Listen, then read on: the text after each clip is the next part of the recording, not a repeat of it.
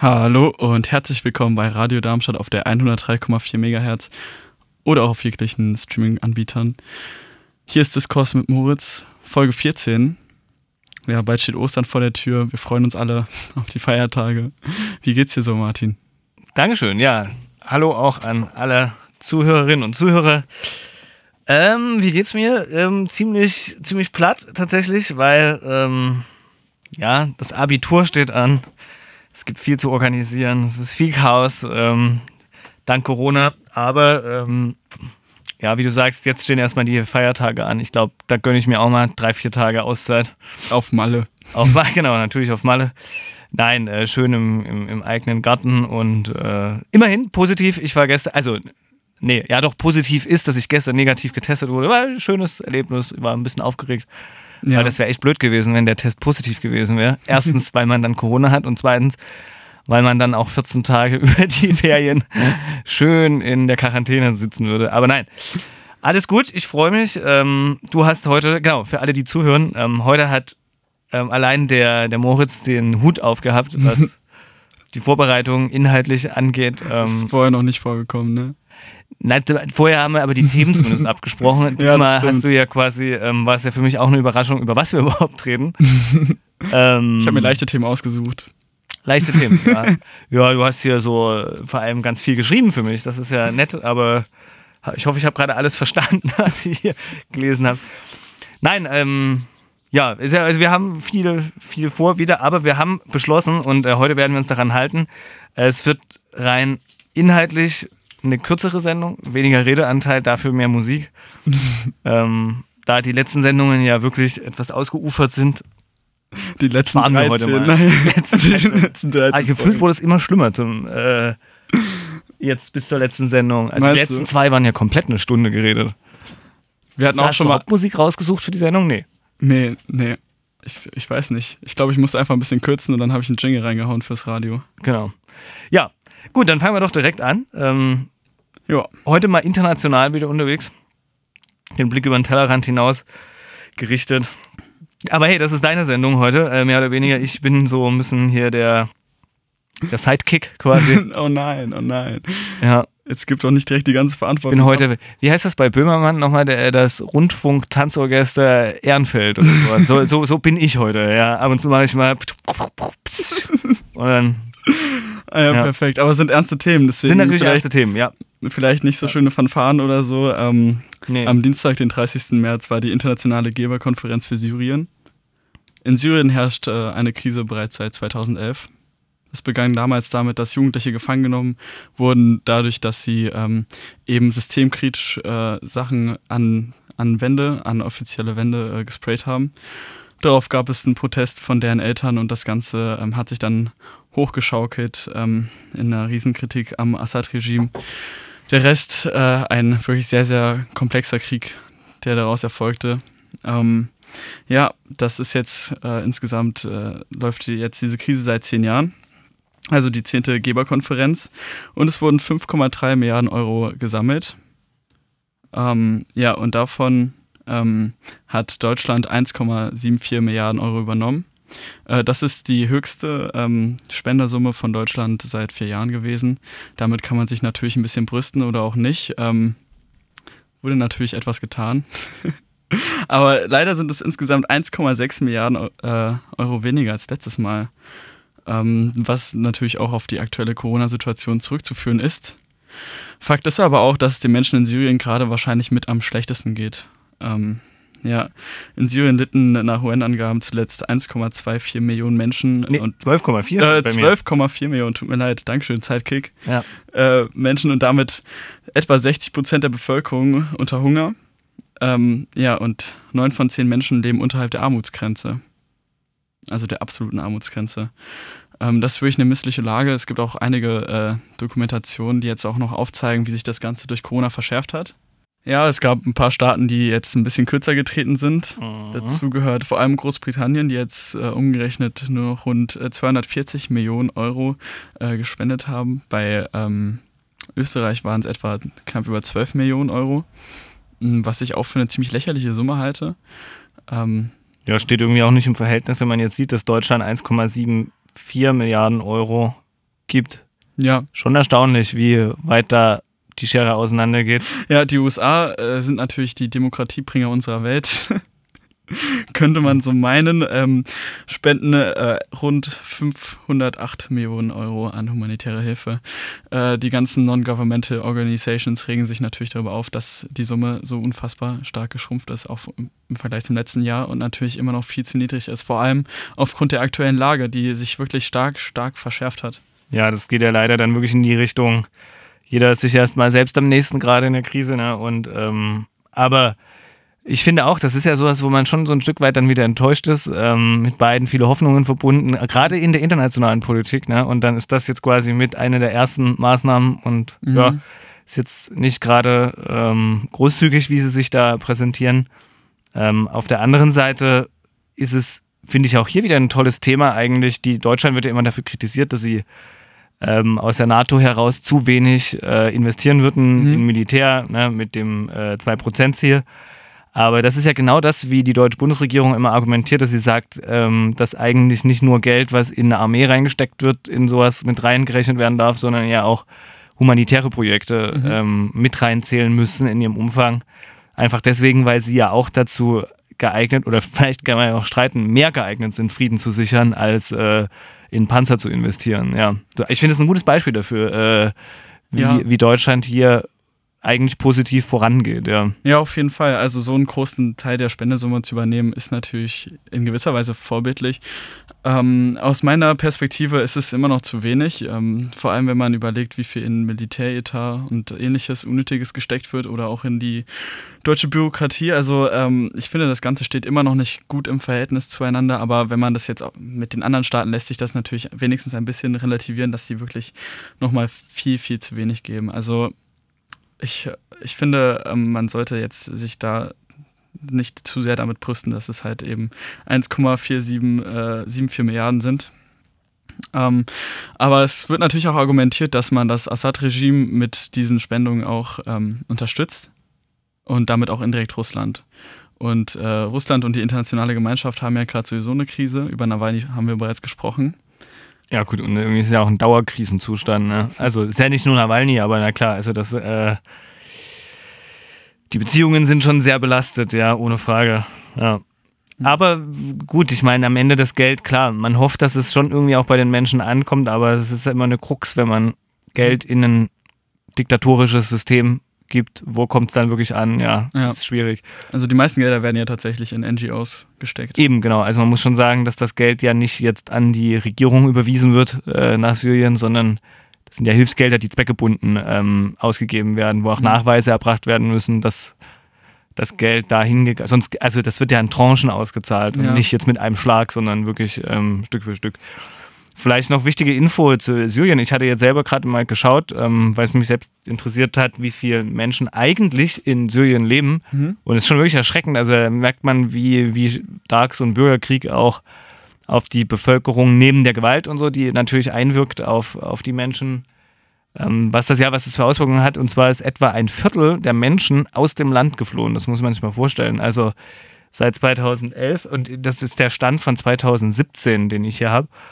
Also da sind etwa 5 Millionen von, von circa 21 Millionen Einwohnern aus dem Land geflüchtet. Und das sind sicherlich mittlerweile noch mehr. Davon kann man, glaube ich, ausgehen. Und zusätzlich kommt ja noch, dass auch mindestens 6 Millionen innerhalb Syriens auf der Flucht vor Krieg ähm, sind.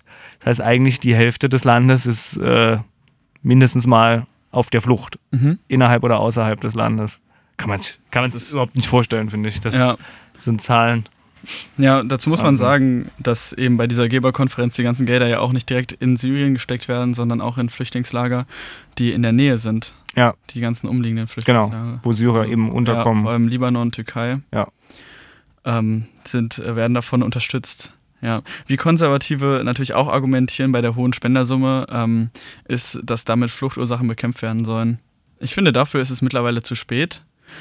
Ähm, aber ja, ich weiß nicht, ich möchte jetzt nicht rummeckern, aber wirklich da hätten, also ich finde, die ganzen NGOs, die sich darüber ähm, beschwert haben, dem würde ich schon ziemlich stark recht geben, dass vor allem jetzt, wo die Solidarisierung zumindest innerhalb von äh, Gesellschaften äh, gestiegen ist während der Pandemie, jetzt gerade ähm, international so, so gering ist. Ja, dazu muss man halt noch sagen, dass äh, ähm, dazu die EU bereit ist, Kredite von bis zu 5,9 Milliarden Euro ähm, aufzunehmen in Syrien zum Wiederaufbauen.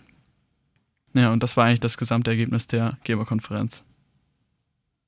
Genau, hoffen wir, dass das Geld da ankommt, wo es hingehört, wenn es schon weniger ist. Ja. Und hoffen wir, dass es mehr wird. genau. Und hoffen wir vor allem, dass der verdammte Bürgerkrieg irgendwann mal endet. Das wäre ja der größte Wunsch. Dann ja. wird es trotzdem noch viel Geld brauchen, um das Land nachher sicherlich wieder aufzubauen. Ja, ja aber die fortwährende Existenz des As äh, Assad-Regimes ähm, finde ich auch wirklich erschreckend. Ja, ist erstaunlich, wie er sich da halten konnte. Es gab ja auch Zeiten, wo man eigentlich dachte, so jetzt kippt's und jetzt mhm. hat er, aber gut, er hat halt mächtige Verbündete auch, das darf man nicht vergessen international. Ja, Russland. Bereits. Ein bisschen China. Was? Naja. China. China. Apropos China, genau, was für ein Übergang. Äh, der war gar nicht beabsichtigt, aber heute hast du hier ein, ein ein Thema, was so gefühlt ja ein bisschen untergegangen ist jetzt äh, ja. neben dem ganzen Corona-Wahnsinn. Ja, es hat mich gestört, dass das Thema untergegangen ist. Deswegen habe ich es auch so breit Aus, ähm, ausgebuddelt quasi wieder ja, jetzt. Ja. Ich habe es wirklich, äh, ich habe mir einen Spaten und eine Schaufel genommen und bin da tief in Wikipedia, äh, Süddeutsche Zeitung, Zeit ähm, und Tagesschau äh, reingegraben, auch in Berichte aus 2019. Damals war ich bereits politisiert. Einer der Ereignisse, die ich von vorne bis hinten tagesaktuell miterleben durfte. Ähm, fand ich auf jeden Fall sehr interessant. Auch einer der, würde würd ich sagen, ersten Ereignisse, die ähm, mich politisiert haben, weil es wirklich erschreckend war, was äh, 2019 äh, in Hongkong passierte. Aber fangen wir noch ein bisschen früher an. Ich würde sagen, wir, wir beginnen einfach bei der Historie. So, ich habe das ja natürlich jetzt auf meinen äh, Moderatorenkarten genau andersrum gemacht. Na toll. Ähm, und zwar, wie kam es dazu, dass äh, die Streitigkeiten zwischen China und Hongkong existieren? Ähm, nach dem, also wir müssen wirklich weit zurückgehen. Nach dem ersten Opiumkrieg äh, 1842 musste China Hongkong als Pachtgebiet ähm, bis 1997 an Großbritannien übergeben. Also, genau, also quasi Zeit des äh, Kolonialismus, Imperialismus. Ähm, ja. Da war ja Großbritannien ohne, ohnehin ja auch äh, stark in China unterwegs. Also, ja, vor allem ähm, generell in Asien. Genau, also von daher, das ja gut, ach, Großbritannien war ja tatsächlich überall unterwegs auf der Welt. Ich mhm. erinnere immer nur daran. Empire. Genau, ein, ein Empire, in dem die Sonne niemals unterging, weil wenn sie in einem Erdteil gerade nicht geschienen hat, dann hat sie halt in einem anderen mhm. Teil geschienen. Wirklich der Wahnsinn. Eine wirklich schreckliche Geschichte der Menschheit, würde ich sagen. Genau. Können wir eigentlich, nein, wir sind ja eine politische Sendung, aber das ähm, als Geschichtslehrer äh, finde ich das natürlich auch unheimlich interessant. Aber gut, wir äh, ja, beschäftigen uns jetzt erstmal eigentlich mehr mit der Zeit ja ähm, des Übergangs, ne? ähm, ja. wie diese britische ja, Pacht Pachtgebiet dann eigentlich wieder in China zurückgekommen ist. Genau, und äh, 1985 ähm, kam es dann zu den, zu den ersten Verhandlungen zwischen China und Großbritannien. Und China wollte damals nicht auf äh, Hongkong verzichten als prosperierenden Wirtschaftsfaktor, da ähm, Hongkong eben weltoffen war, aber Teil von Chinas Volkswirtschaft. Und ja, somit diesen Hafen natürlich, ja. ne? also ein Handelszentrum tatsächlich. Ja, quasi das äh, größte Handelszentrum Chinas. Und China ist ja auch quasi als äh, Industrienation dann weiter aufgegangen, äh, vor allem in dieser Zeit. War es, glaube ich, noch ein Schwellenland? Könnte man es Ja, ja, definitiv, klar. Also das Hongkong war sicherlich ein Motor in dieser mhm. Entwicklung ähm, und war ja auch dadurch, dass Großbritannien über ja wirklich einen sehr langen Zeitraum unglaublich viel Geld investiert. Also das klingt jetzt so positiv, das klingt, als mhm. ob es die Briten nett gemeint hätten. Natürlich haben sie mehr profitiert, als sie investiert haben da rein, aber ähm, entsprechend gut ausgebaut waren sicherlich Infrastruktur, Bildungswesen und so weiter und so fort. Ja. Also es war ja wirklich mm, wie eine Art kleines Großbritannien eben in, äh, an, an, China dran ja. sozusagen, muss man sagen. Ne? Also, ja. Und das mit äh, China als Produktionsfaktor, der nicht so westlich orientiert ist, was deren Werte angeht ähm, und das wohl bis heute. Ja, dann äh, kam es am 12. Juni 1985 äh, zu den Ratifizierungsdokumenten auch vor der UN. Ähm, und in einer Erklärung ähm, erklärt die chinesische Regierung, dass äh, sie wieder die Kontrolle über die Souveränität Hongkongs ähm, mit, mit der Wirkung ähm, dann eben dieses Endes des Pachtvertrages 1997 äh, übernehmen werden. Ähm, aber die eben äh, Hongkong einen Sonderstatus ähm, behalten soll. Und zwar nach dem Grundsatz ein Land, zwei Systeme und das für weitere 50 Jahre. Dabei ging es dann eben darum, dass Hongkong weiter äh, weltoffen bleiben sollte. Ja. Und vor allem kapitalistisch, ja. Und vor allem, vor allem kapitalistisch. Deswegen ja zwei Systeme, ne? Klar, also in China Kommunismus, Sozialismus, wie auch immer. Ähm, offiziell nennt ja, es Autoritäre Kommunismus. Kommunismus auf jeden Fall. Aber ähm, genau, natürlich Groß, äh, Quatsch, äh, Hongkong geprägt durch Großbritannien eben ein kapitalistisches, westlich-liberales, ähm, mhm. nicht nur Wirtschaftssystem, sondern auch Gesellschaftssystem, muss man natürlich an der Stelle sagen, ne, was sich da etabliert hat, ja. wie eine Art Parallelgesellschaft eigentlich. Ja, auf jeden Fall. Das sieht China. man ja auch in den, Aus, in den Ausschreitungen und in den verschiedenen Meinungen. Genau. Und ja. im Prinzip, ja, der offizielle Begriff ist ja mal Sonderverwaltungszone, den, der da immer fällt, mhm. wenn man über Hongkong spricht. Ähm, und diesen Status, ja gut, da kann man jetzt zurückrechnen oder vorrechnen, eigentlich quasi bis 2047 ist es völkerrechtlich ähm, verbrieft, dass mhm. Hongkong diesen Status behalten sollte und ja, mehr oder weniger unabhängig ist, glaube ich, auch der falsche Begriff, aber zumindest mit wirklich sehr, sehr weitreichenden Souveränitätsrechten ausgestattet ja. sein sollte. Und sollte. Genau, so, da kommen wir ja jetzt äh, zum eigentlichen springenden Punkt. Da kommen wir zum springenden Punkt. Ähm, gestern ist mal wieder äh, etwas vorgefallen, aber erstmal müssen wir weiter in der Historie graben, um das Ganze ein bisschen besser aufbereiten und verständlicher machen zu können. Ich hoffe, es ist für alle jetzt noch nicht zu komplex, aber keine Sorge, da kommt noch was. Ähm, und zwar die Regenschirmbewegung. Die ist ja 2019 ganz, ganz bekannt geworden, stammt aber tatsächlich aus dem Jahr 2014 ähm, und wurde damals, ähm, um es einfach zu machen, als äh, Studentenprotest ähm, engagiert und geplant, um äh, sozusagen das Wahlrecht zu retten. Damals sollte es eine Wahlreform geben, die HongkongInnen einfach weniger Rechte gibt. Ähm, und weniger Einfluss haben auf ihr eigenes äh, Parlament, denn es gibt eine Lokalregierung für Hongkong.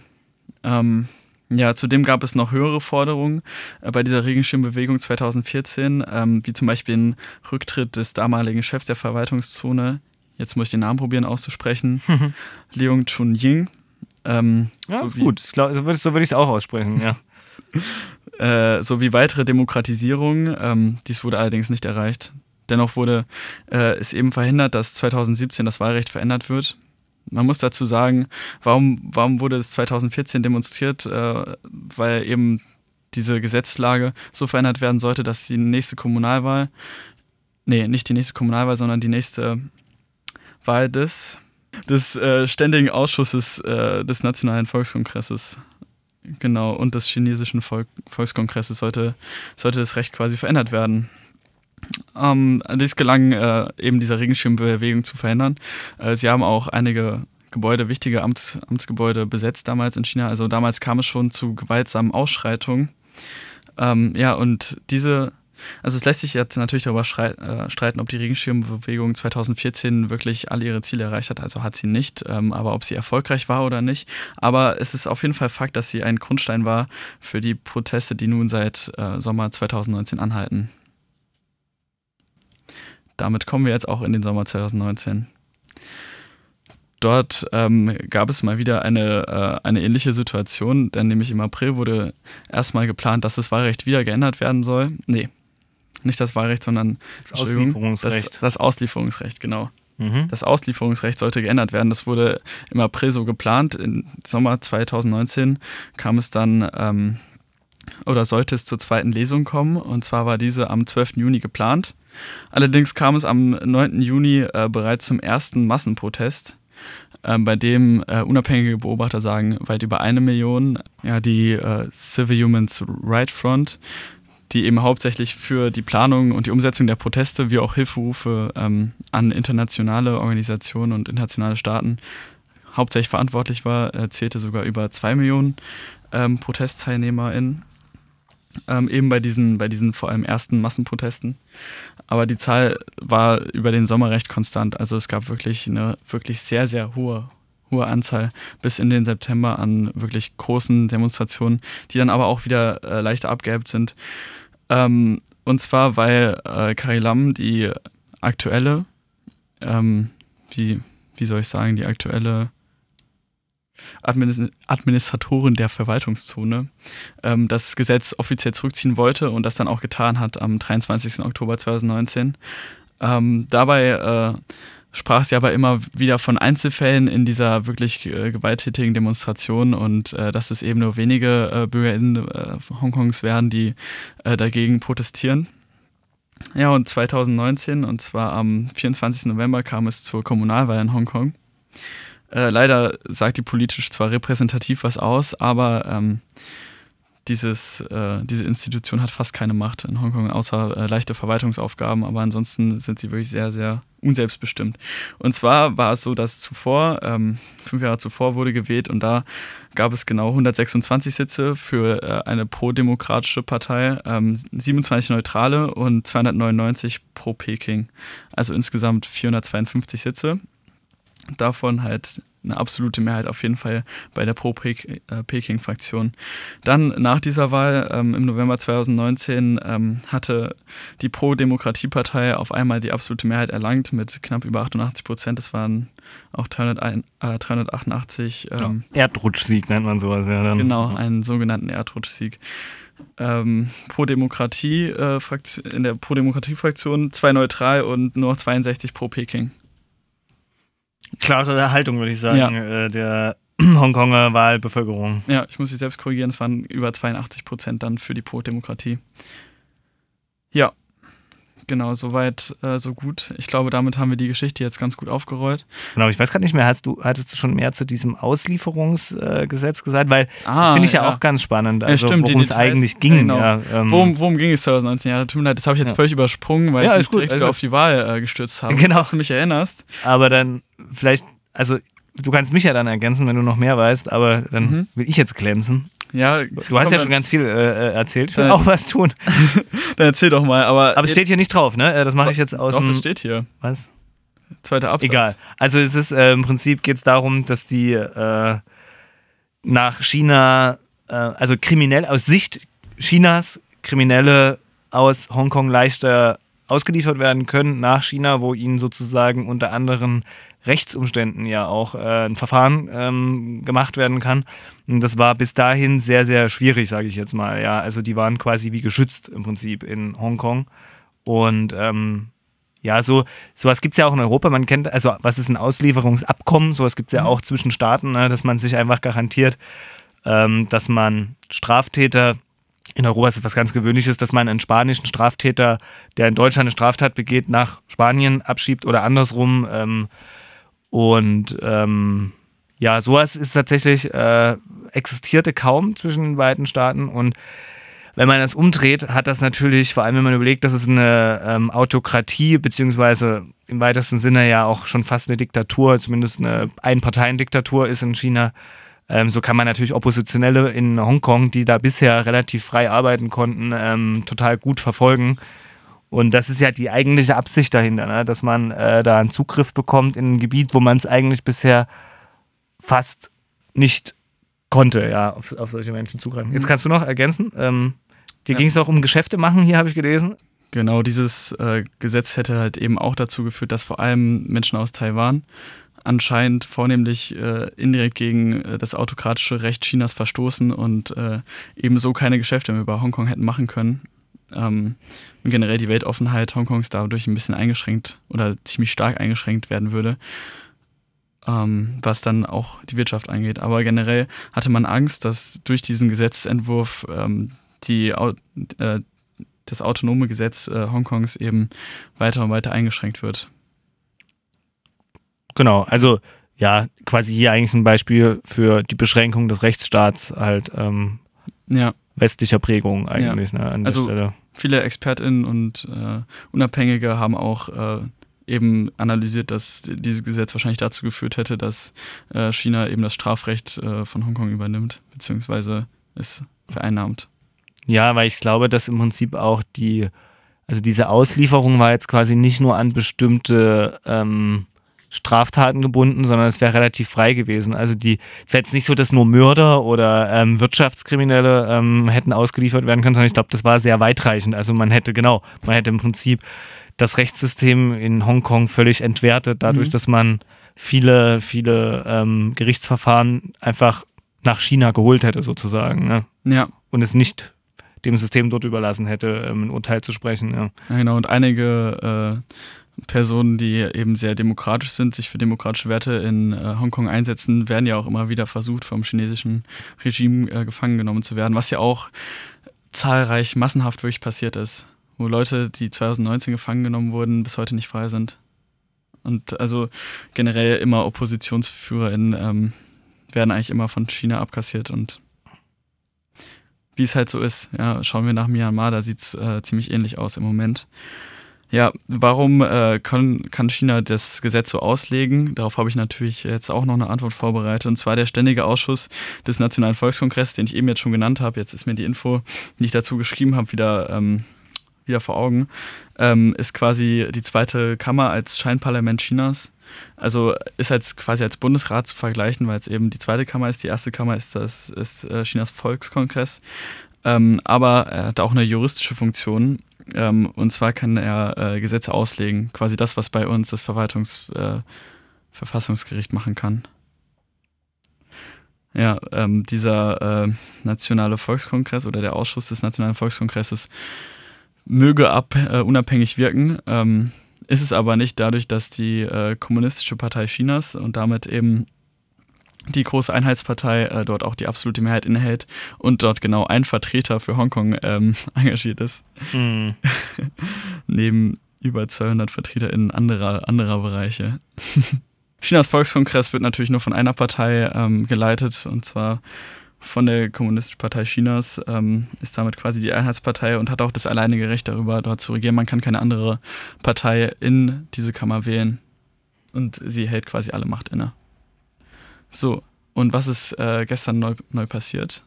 Nun hat China eine neue Wahlreform ähm, gestern äh, auf den Weg gebracht, natürlich durch den äh, Volkskongress, der, der jetzt schon äh, beschlossen wurde durch den Ständigen Ausschuss des Nationalen Volkskongresses und ähm, die meisten Informationen darüber, was dort bestimmt wurde, erhält man tatsächlich nur von der, von der einzigen Abgeordnetenperson, die für Hongkong dort ist. Sonst ähm, haben die Medien kaum, kaum Zugriff, kaum Sicht darauf, was dort beschlossen wurde. Ähm, und diese Person äh, hat eben berichtet, dass äh, diese Reform wirken soll, dass Peking die Kontrolle über die Kandidatenauswahl äh, für die Parlamentswahl auch in Hongkong äh, übernimmt ähm, und kann damit bestimmte Kandidatinnen und Kandidaten ausschließen. Ja, und damit erhält äh, Chinas Volkskongress eben auch ein Vetorecht darauf, äh, welche Personen für Hongkong, in Hongkong und generell bei jedem Parlament, was irgendwas mit Hongkong zu tun hat, ähm, kandidieren dürfen. Ja, man will ja schließlich wissen, wer nachher mit einem zusammenarbeitet. Ne? Suchst du dir deine Freunde nicht auch aus, Moritz? Ich suche mir meine Freunde auch aus. Bin ich jetzt ein Autoritärer? Schon irgendwie. Lass doch, lass doch einfach die anderen entscheiden. Nein, aber das ist ja ganz klar. Also, ähm, wir sind hier mal wieder bei der Erkenntnis, dass China ähm, zwar wirtschaftlich aufstrebt und sicherlich auch in irgendeiner Form schon, glaube ich, einen Prozess der Veränderung macht. Ich glaube auch, dass mhm. die kommunistische Regierung im Zuge der Globalisierung gar nicht unbedingt daran vorbeikommt. Aber hier ist ja wirklich wieder der Beweis für alle, die es vielleicht vergessen haben könnten, China ist definitiv sehr weit davon entfernt, auch nur im Ansatz demokratische äh, Grundzüge aufzuweisen. Ähm, mhm. Und ja, tut leider ähm, hier an der Stelle ja wirklich auch gegen, gegen geltendes Recht verstoßen. Das darf man ja dabei nicht vergessen, weil also, fand ich schon wichtig mit dem, was du am Anfang gesagt hast, dass es ja auch wirklich gültige Verträge gibt. Ähm, mhm internationale Verträge über den Status ähm, von ähm, Hongkong. Jetzt haben wir hier natürlich so ein allgemeines internationales Problem. Also ich würde gerne mal noch so kurz eine Ebene drüber gehen.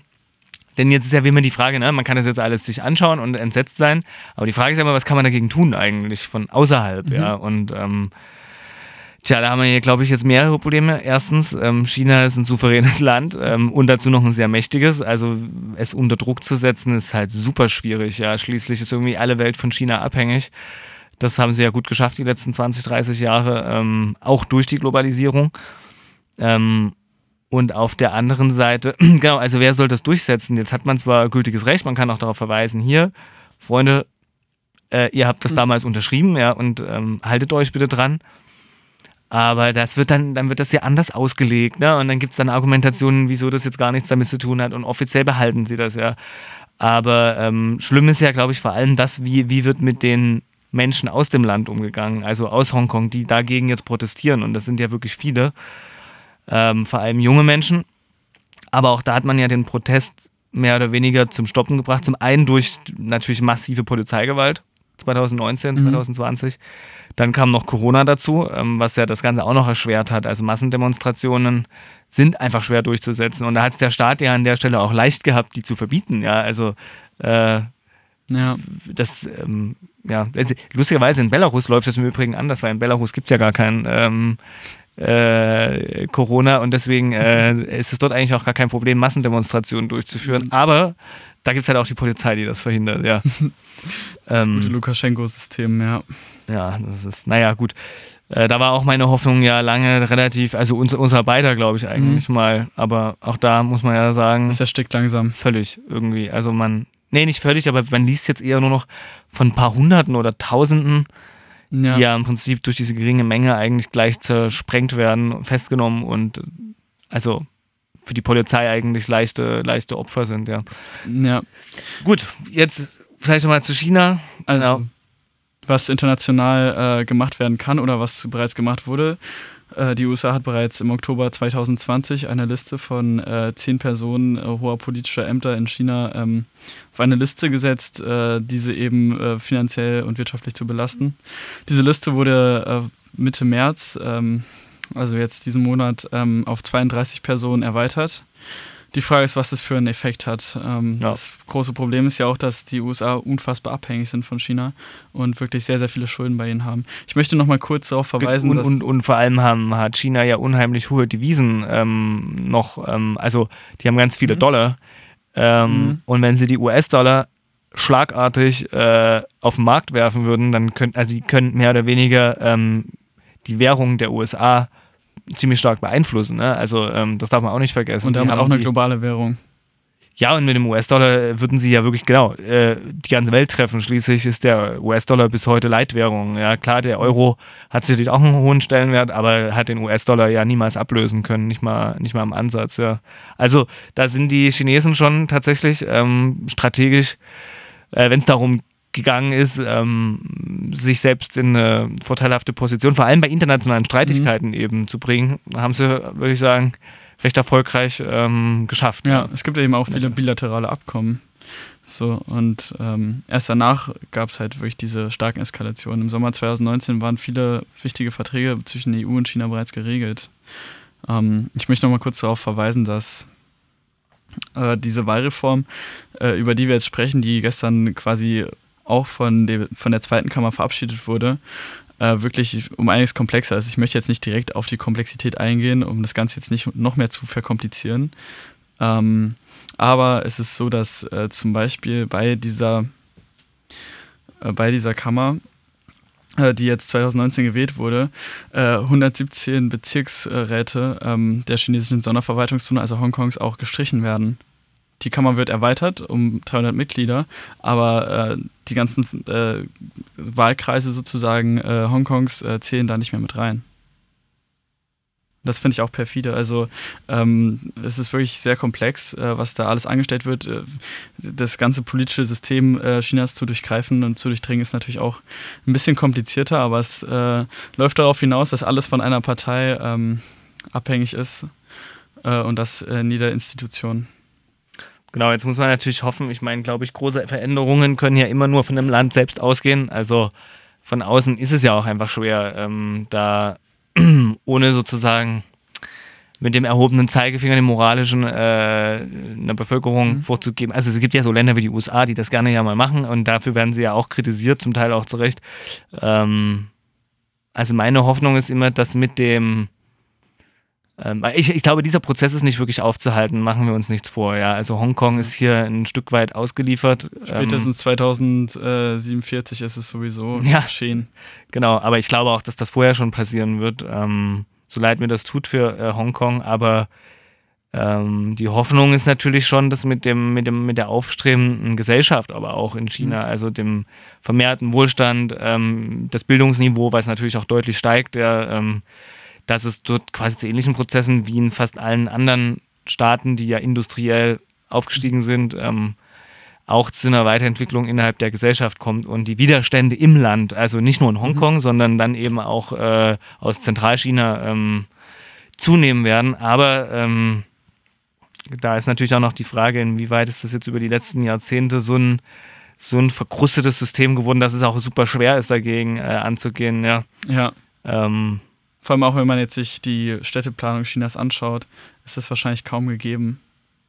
Ja. Also, die Frage ist ja auch, also gegen so ein Regime vorzugehen, ähm, habe ich immer so jetzt äh, spontan gedacht, immer das Gefühl, dass da hilft ja fast nur eine Revolution. Aber mhm. ähm, puh, in einem Land mit über einer Milliarde Menschen, instabile Verhältnisse sind natürlich auch super riskant. Ja? ja. So ein Land kann ja auch mal zerbrechen, äh, gerade in der mhm. Größe. Bestes Beispiel Sowjetunion ähm, am Ende des Kalten Krieges. Mhm.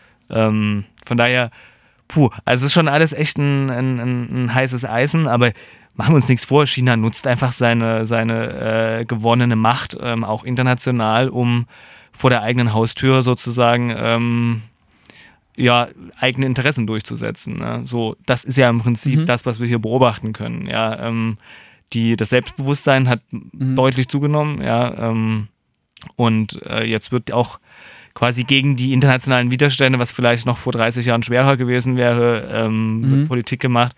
Und wir dürfen nicht vergessen, ähm, es gibt aber auch mächtige Verbündete. Also ähm, wir haben ja auf internationalem Parkett äh, also Russland wird zum Beispiel mhm. alles, was wieder in der UN stattfinden würde, wird mhm. sicherlich blockiert. Ja, ja Thema ähm, Sicherheitsrat, also genau. ist wirklich sehr, sehr zahnlos. Ja. Genau. Ja, es ist schon wieder so ein Thema, wo man, wo man ziemlich, finde ich, äh, verbittert werden kann, weil ähm, man merkt ja schon auch, wie ich jetzt rede. Vielleicht ist es aber auch die Müdigkeit, die erschöpft hat. Ich weiß es nicht. Ja, aber wenn man auf, die, äh, auf den künftigen Einfluss Chinas äh, schaut, auf die Seidenstraße, die geplant wird, die sich Richtig. über mehrere Kontinente erstreckt, ja. bis hin nach Afrika, ähm, eine riesige Handelsroute soll dort neu entstehen. Ähm, wird der Einfluss äh, wahrscheinlich einfach nur proportional immer größer. Ja, genau. Also es ist ja eben nicht nur vor der eigenen Haustür, nein, sondern ja ähm, und vor allem eben die Abhängigkeit der Staaten, äh, die daran beteiligt sind, die ist ja auch schon massiv, bis, also heute, ähm, es die an dieser Seitenstraße da sozusagen mhm. mit beteiligt werden, sind ja eigentlich nur chinesische Unternehmen, die das mhm. ähm, auch, also profitieren nun die Staaten nicht wirklich, äh, wo die Seitenstraße durchgeht. Na, ich glaube, der Lebensstandard wird ja. automatisch gehebt, vor all, äh, gehoben, vor allem wenn man jetzt in die äh, ja, ja. ganzen Entwicklungsländer schaut, äh, die in Afrika an der Seitenstraße liegen, äh, ist da wirklich schon ein Riesenaufkommen, was Arbeitsplätze angeht, die vorher undenkbar waren. Das stimmt, aber ähm, wenn man, glaube ich, mal genauer hinguckt und sich anguckt, was sind das für Arbeitsplätze und wo bleibt eigentlich jetzt welcher Anteil hängen, dann merkt man schon auch. Auf Katar-Level würde ich sagen. Dass es ja und auch, finde ich, schon imperialistische äh, Züge hat wieder. Also es geht eigentlich darum, nicht anderen Staaten dabei quasi äh, gleich auf gleicher Augenhöhe zu begegnen und gemeinsame Interessen zu verfolgen, sondern in erster Linie geht es mal um eigene Interessen und mhm. ähm, und neuen Absatzmarkt entwickeln. Und klar, ja und Gut, Afrika ist ja eh so ein Thema. Da, da hat ja China schon vor Jahren angefangen, äh, was Bodenschätze angeht, ähm, Knebelverträge mhm. ähm, ja, zu äh, einzugehen. Aber das, äh, gut, da haben die anderen natürlich auch zugeschaut. Ne? Da darf man nicht immer nur nach China gucken, sondern ähm, haben auch die USA und Europa äh, die Zeiten verpasst. Ja? Ähm, haben China da schalten und walten lassen. Also bessere Verträge wären natürlich möglich gewesen, wenn, wenn man eigeninitiativ geworden wäre. Ja, wir hätten sie ja in der Hand gehabt. Ähm, aber jetzt sind viele gemacht. Also immer nur da hinzuzeigen und sagen, die sind böse und die sind schlimm, äh, ist ja auch, ist ja auch verkehrt, ja, an ja. der Stelle. Vor allem, wenn man zurück auf die Geberkonferenz schaut, wo wirklich mit Mini-Beträgen. Aber da würde mich mal ähm, interessieren, was hat in China dazu gegeben? Wahrscheinlich entweder nichts oder ganz wenig. Weil ähm, Syrien jetzt äh, vermutlich äh, nicht äh, im allergrößten Fokus ist. Man muss ja auch sagen, Deutschland hat, glaube ich, jetzt auch nochmal ein spezielles Verhältnis zu Syrien. Ähm, das hätte jetzt vielleicht vor uns ein bisschen besser gepasst. Ich habe mir nicht so ganz die Begründungen durchgelesen, warum Deutschland jetzt so proportional viel gibt, aber mhm. Äh, man darf ja auch nicht vergessen, Deutschland ist ja auch, hat wirklich ein spezielles Verhältnis, da ja hier mit Abstand am meisten Flüchtlinge, äh, die nach Europa zumindest gekommen sind, sind ja auch in Deutschland. Ähm, erstmal mhm. untergekommen ähm, und ähm, bis heute hier in Flüchtlingsheim oder sogar ähm, auch schon anerkannt ähm, und leben hier, machen teilweise Ausbildungen. Also mhm. Deutschland hat ja ein besonderes Verhältnis zur äh, syrischen Bevölkerung, würde ich jetzt mal ja, noch anders als die anderen also, europäischen Staaten. Ich würde dem in gewisser Weise zustimmen, aber ich glaube, dass äh, diese hohe Spendersumme ein sehr, sehr äh, politischen Kontext hat. Wenn man mhm. das jetzt in Natürlich. den Kontext des äh, Superwahljahres setzt, äh, möchte sich die CDU darüber wahrscheinlich sowohl konservativ profilieren können, indem sie sagen, äh, Flüchtlingsursachen bekämpfen, aber gleichzeitig auch liberal darstellen. Es hat einen ziemlich starken Synergieeffekt auf die äh, deutsche Wählerinnengemeinschaft. Ähm, ja, weil es auf beiden Seiten ganz gut ankommt. Nur mir reicht es nicht. Aber ich glaube, das geht auch tatsächlich, also dass Deutschland ja international, was ähm, solche Geberkonferenzen angeht und äh, generell ähm, ja, zivile Hilfe angeht, ist ja Deutschland, glaube ich, gemessen an seiner Einwohnerzahl und am Wirtschaftsaufkommen das Land, was mit Abstand am meisten auf der Welt gibt. Und zwar nicht nur in Syrien, sondern auch in allen Gebieten.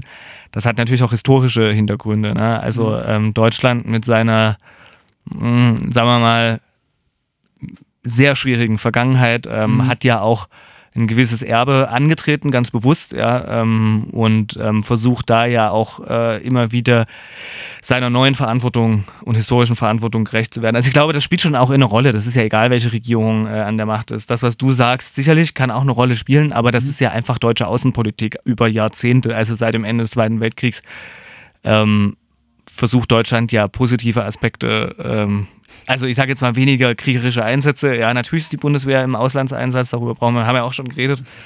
Aber ein großer Baustein auf dem Wege der ähm, Versöhnung, der Hilfe, der Bearbeitung ähm, der eigenen Vergangenheit. Ich glaube, in dem Kontext ist das schon auch immer zu sehen. Ja, ja, auf jeden Fall. Das ist halt, das ist eine recht äh, simple, handfeste Antwort, würde ich behaupten. Also kann man schon so sagen. Genau, wir haben jetzt lange recherchiert, ob China, also was wir rausfinden, wie viel China äh, dazugegeben hat äh, zu dieser Geberkonferenz. Ich bin der Meinung, also es ist aber nur eine These, ne? man darf das auch gerne widerlegen, aber wir haben jetzt ja kurz gesucht. Ich gehe davon aus, dass sie nichts gegeben haben, weil China in der Vergangenheit auf solchen Konferenzen, auch wenn es um Umweltschutz ging, gut, mhm. mittlerweile ändert sich das bei China ein bisschen, weil sie selber feststellen, dass äh, ihr Land äh, sonst dem Untergang geweiht ist, wenn man da nicht ähm, bei dem Bevölkerungswachstum mhm. und äh, der enormen Industrialisierung äh, frühzeitig gegenarbeitet. Aber das war ganz typisch, dass China immer, wenn es darum ging, ähm, auch mal was zu bezahlen, irgendwo äh, Abstriche zu machen, sich immer als Entwicklungsland hingestellt hat. Und immer, wenn es aber darum ging, mitentscheiden zu dürfen bei den wichtigen Fragen, äh, der Weltwirtschaft, dann waren sie immer ganz mächtig und also mhm. das ist eigentlich ein typisches Phänomen. Ähm, ja. Von daher gehen wir mal von aus, dass China hier äh, nichts dazugegeben hat. Deutschland zahlt ja auch tatsächlich noch Entwicklungshilfe an China. Ja, das stimmt, ja. Aber nicht viel, glaube ich. Im Vergleich jetzt jedenfalls. Ähm, das haben wir eben noch mal kurz nachgeschaut. China bekommt, also bekam zumindest 2017, das ist der aktuellste Bericht, den wir finden können, etwa 630 Millionen Euro. Nee, 2019 sehe ich hier gerade. 2019? Sind auch noch 630 wohl gewesen. Oh, okay. Ja. Aber die drücken sich natürlich auch anders aus als äh, nur im Geld. Martin? Achso, ja, ähm, das Geld wird äh, zum einen als Darlehen rausgegeben von der Kreditanstalt für Wiederaufbau, also der KfW. Und ähm, zum anderen werden Studienplätze finanziert, in Deutschland zum Beispiel auch ähm, für chinesische ähm, Studierende. Und ähm, Teilweise geht es dann auch um, um, um so gemeinsame Wirtschaftsprojekte, Programme der Bundesregierung, Beratung, Planung, Umsetzung finanzieller Reformen. Also da, oder nachhaltige Waldwirtschaft lese ich hier gerade, äh, Waldbewirtschaftung. Ähm, da gibt es quasi auf verschiedenen Ebenen was. Aber klar, es kostet Geld und äh, ja, Deutschland ist auch hier aktiv sozusagen. Außenpolitisch. Tja. Wie nett. Wie nett, ja, gut. Ähm, aber für den Moritz, haben wir heute Deutschland sowieso viel zu sehr gelobt. Da müssen wir jetzt aufpassen, dass wir ihn, dass, dass, dass wir es nicht überstrapazieren. Habe ich gar nicht so gesagt.